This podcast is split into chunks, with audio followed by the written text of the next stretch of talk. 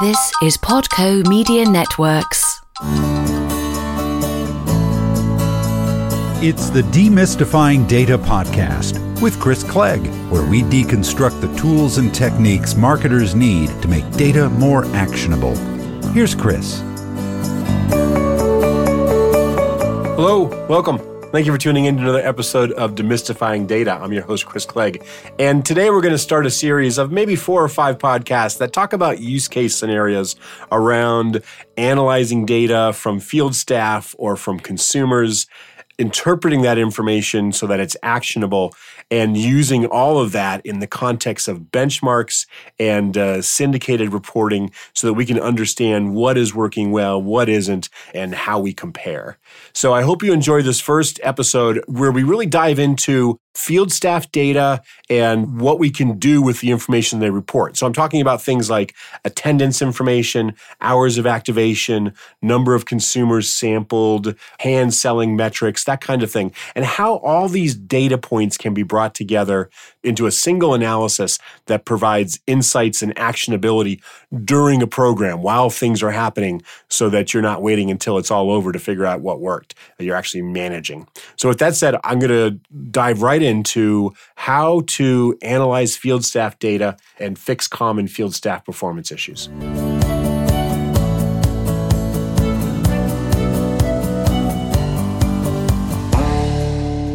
It's a common analysis in experiential to look at the data you're getting from field staff. And in many cases, you want to break that data down into individual event day metrics. If you're looking at a whole bunch of activation hours, divide that by the number of days you activated to get to an average number of activations per day.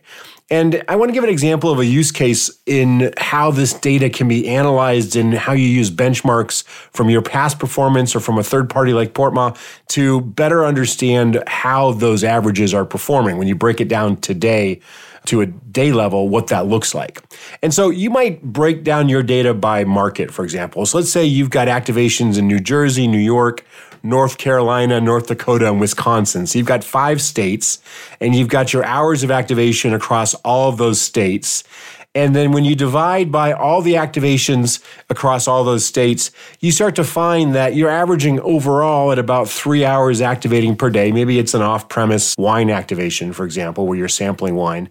You'll get that down to three hours per day when you do the math. And then when you look across those states, you might see that, you know, three is pretty much consistent across the states. And that makes sense because that's what your game plan was. That's what your run of show called for. You may see 3.1 in New York and 3.0 in North Carolina. There could be a couple pieces of variation here and there, but for the most part, it's a good data validation piece. You should see that consistency and expect it.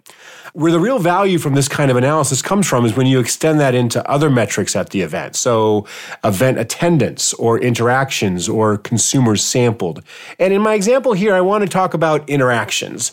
And let's say that when you do your interaction, you divide across all the interactions across all the event days, and you divide that by the number of event days, you start to see a number of 48 interactions per day. And that establishes an initial baseline for yourself. And you know that, okay, overall, across all of my work, across all the days of activity, I had about 48 consumer engagements per day. And then when I look at that across my five states and see how it varied, that's where information starts to become more actionable. Because when I look at North Carolina, I very well might see that that number is up around 71.6. So I see a relatively high interactions per day compared to my overall average. But then I turn my attention to New York and it's at 42.0, a little bit below my overall average of 48. And then hypothetically, I go down to North Dakota and I see that's at 27.9. So that's well below the overall market average. And so this begs the question my overall 48, is that good? And what's going on in New York? What's going on in North Dakota? Do the changes there represent normal variation that I'd expect among the regions? Or is there something unique happening in these regions that makes it exceptionally poor data? And really, when we're looking at this kind of information, what we're doing is we're looking for those areas where I'm averaging above average, so above the norm for my program, because that represents the possibility of best practices. And as a manager, I have to get into that data, identify where those best practices might reside, and then go out to the field, talk to those field staff, look at what they're doing, and find out are there best practices that I need to then spread across other regions to help lift the boat for everybody. Or if I'm seeing data that's low in North Dakota, for our example here, where I'm seeing data at 27.9 interactions per day when the overall program is 48 interactions per day. In North Dakota, if I'm seeing that that number is exceptionally low, then there could be some issues with that market, and I want to get engaged there and help fix things before it's too late. And so, this idea of establishing an overall average and looking at above or below that is really a management tool. And we don't want to act if things are just happening due to normal fluctuation. So, we need some bigger reference to understand what's happening. And this is where Portma's industry reports or our insights dashboards become helpful. And you might also lean on your historical data across other programs that you've gathered in house. And what we do is we look at the overall interactions per day within a certain category, whether it be an industry category or a venue type or even a consumer targeting, a consumer segment. But overall, we might look from an industry perspective at the wine industry. We might look at all activations within the wine industry, and our benchmarking database has a little over 25,000 event days for wine activations. And when we look at that data, we see overall across these 25,000 event days from the benchmarking benchmarking database, we see that we have an average of 30.2 engagements per day. And so when I see that 30.2 engagements per day, right away it tells me, you know, my average of 48 for this program we were talking about, that 48 is looking pretty good. If the overall average across 25,000 event days in the benchmarking database is 30.2 and I'm averaging 48, it's fair to say that I'm performing above average and that feels pretty good. Now I can look at ranges within the benchmarking database and start to identify, you know, what are the ranges of low performance and what are the ranges of high performance. And when we look at our database in house, what we start to see is that 31.7 and less, that tends to be below average. And our average range, our middle quartiles, so to speak, or our median range, tends to be around 32 to 52 engagements per day. And so we're finding that the 48 fits right within that average range and is above an overall average, so that's solid. Above average tends to be north of 52 engagements per day, and it kind of peaks out at the 59 and above. Not a lot of regular engagements per day when we're looking at wine activations for the most part. And so we look at those ranges. We look at that typical range of 32 to 52 that we now know from the 25,000 event days in the benchmarking database.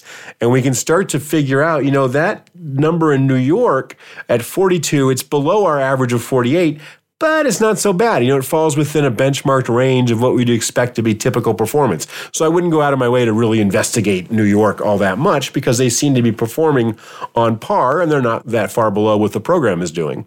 But that North Dakota number, that North Dakota number of 27.9 interactions per day, that's problematic. It falls below the benchmarked averages and it's well below the program averages. So it warrants your attention as a manager and to figure out what's going on. And so we can go back to our daily numbers per day. We looked at attendance, interactions. We can also add into that, let's look at consumers sampled, let's look at samples distributed, and let's look at bottles sold and start to get a sense of how does that that trend by market? Are we seeing something unique in North Dakota that starts to reveal for us what might be going on? And when we do the analysis in the case study that I have here, you know, we saw that interactions per day for North Dakota were 27.9 and the consumers sampled per day on average were 12.8. And so we can do the division there and we can see that they're sampling about 46% of the consumers that they engage. For the program overall, the average sampling was 69% of consumers engaged. So their sampling is a little bit low compared to what we see for the program as a whole. And that starts to paint a little bit of a story. We can take it further. We can look at, you know, how many samples are being distributed per consumer. And what we find is when we look at consumers sampled per day divided by the samples distributed per day, we see that the folks in North Dakota are distributing 2.5 samples per consumer, whereas the overall average for the program is 1.7. So they're sampling a little bit more than what everybody else is, and they're engaging less people. And that starts to paint a picture of what might be happening here. It starts to look like they could be oversampling. Now, I don't know what the run of show might be for your program, and you obviously have to overlay that on what we're talking about here but it does kind of lean us to look at why are their rates of sampling so high and it, it makes you think you know that's got to be related to the number of people they're getting to and they're struggling with quota. If we look at bottles sold we start to see that they're averaging around 11% when we divide the bottles sold by the consumers sampled we see they're averaging around 11% the program as a whole was averaging around 18% for hand sales. The program as a whole was doing pretty good, about one in five. But the North Dakota data was doing one in 10. They were doing much less. And so that oversampling or that sampling more consumers doesn't really seem to be adding benefit because they're not getting that hand selling that we're seeing for the program overall. And so there does seem to be some opportunity to plug some leaks and, and increase performance in this market. We go and look at average per day for event attendance for North Dakota. And whereas the overall program is averaging 74 engagements per day, North Dakota is only averaging 47.4 per day. And so it starts to realize what's happening here is, you know, their average attendance is low and they're oversampling to make their quotas as a result of it. And they're not using that as an opportunity for additional dwell time, more immersive engagements because they're not seeing increased or higher than average bottle sales. So they're either not taking advantage of the reduced traffic or they're going to venues that don't have the traffic that other markets are finding. And either way, that warrants attention. And then on a best practices perspective, we go back to North Carolina where we saw 71.6 interactions per day. They were at venues that had higher rates of attendance. They were taking advantage of that with higher rates of consumers sampled. They were seeing strong bottles sold. And overall, it was a lot of great performance in North Carolina. And so, as a manager of, of a program like this, you might want to look at and talk to the uh, field managers in North Carolina. And is there something they can talk about or share with the field manager in North Dakota to kind of brainstorm what's happening? You get all those people on the phone together and you have a discussion for 30, 40 minutes around the activations, and we can see if we can't give North Dakota a little bit of uh, reinforcements and see if they can't get their numbers up. And so this is a very common example. It's an example of how we use benchmarking data to understand performance of programs and to know where action is needed and where it might not be needed.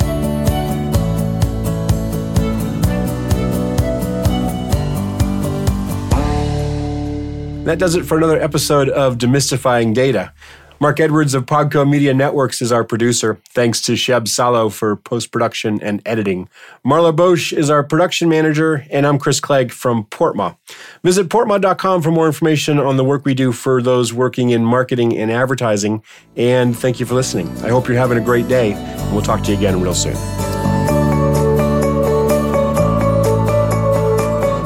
Tune in next time as Chris Clegg continues demystifying data. Meantime, head over to demystifyingdata.co to learn more.